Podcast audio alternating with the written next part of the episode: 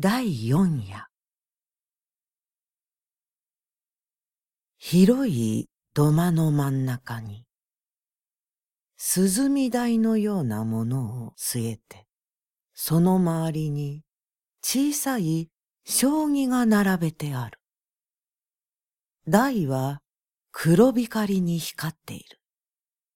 片隅には四角な禅を前に置いて、じいさんが一人で酒を飲んでいる。魚は煮しめらしい。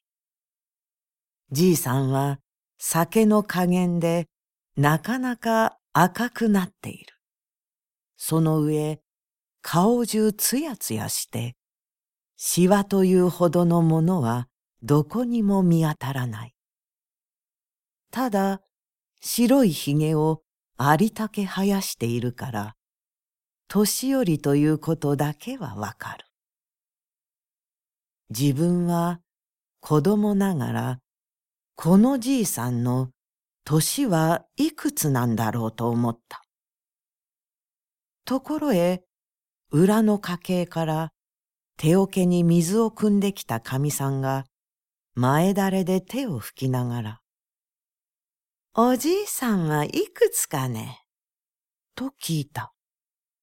じいさんは頬張った煮しめを飲み込んで、いくつか忘れたよ。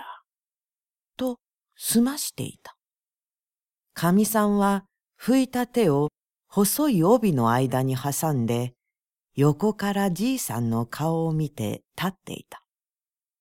じいさんは茶碗のような大きなもので酒をぐいっと飲んで、そうして、ふぅ、と長い息を白い髭の間から吹き出した。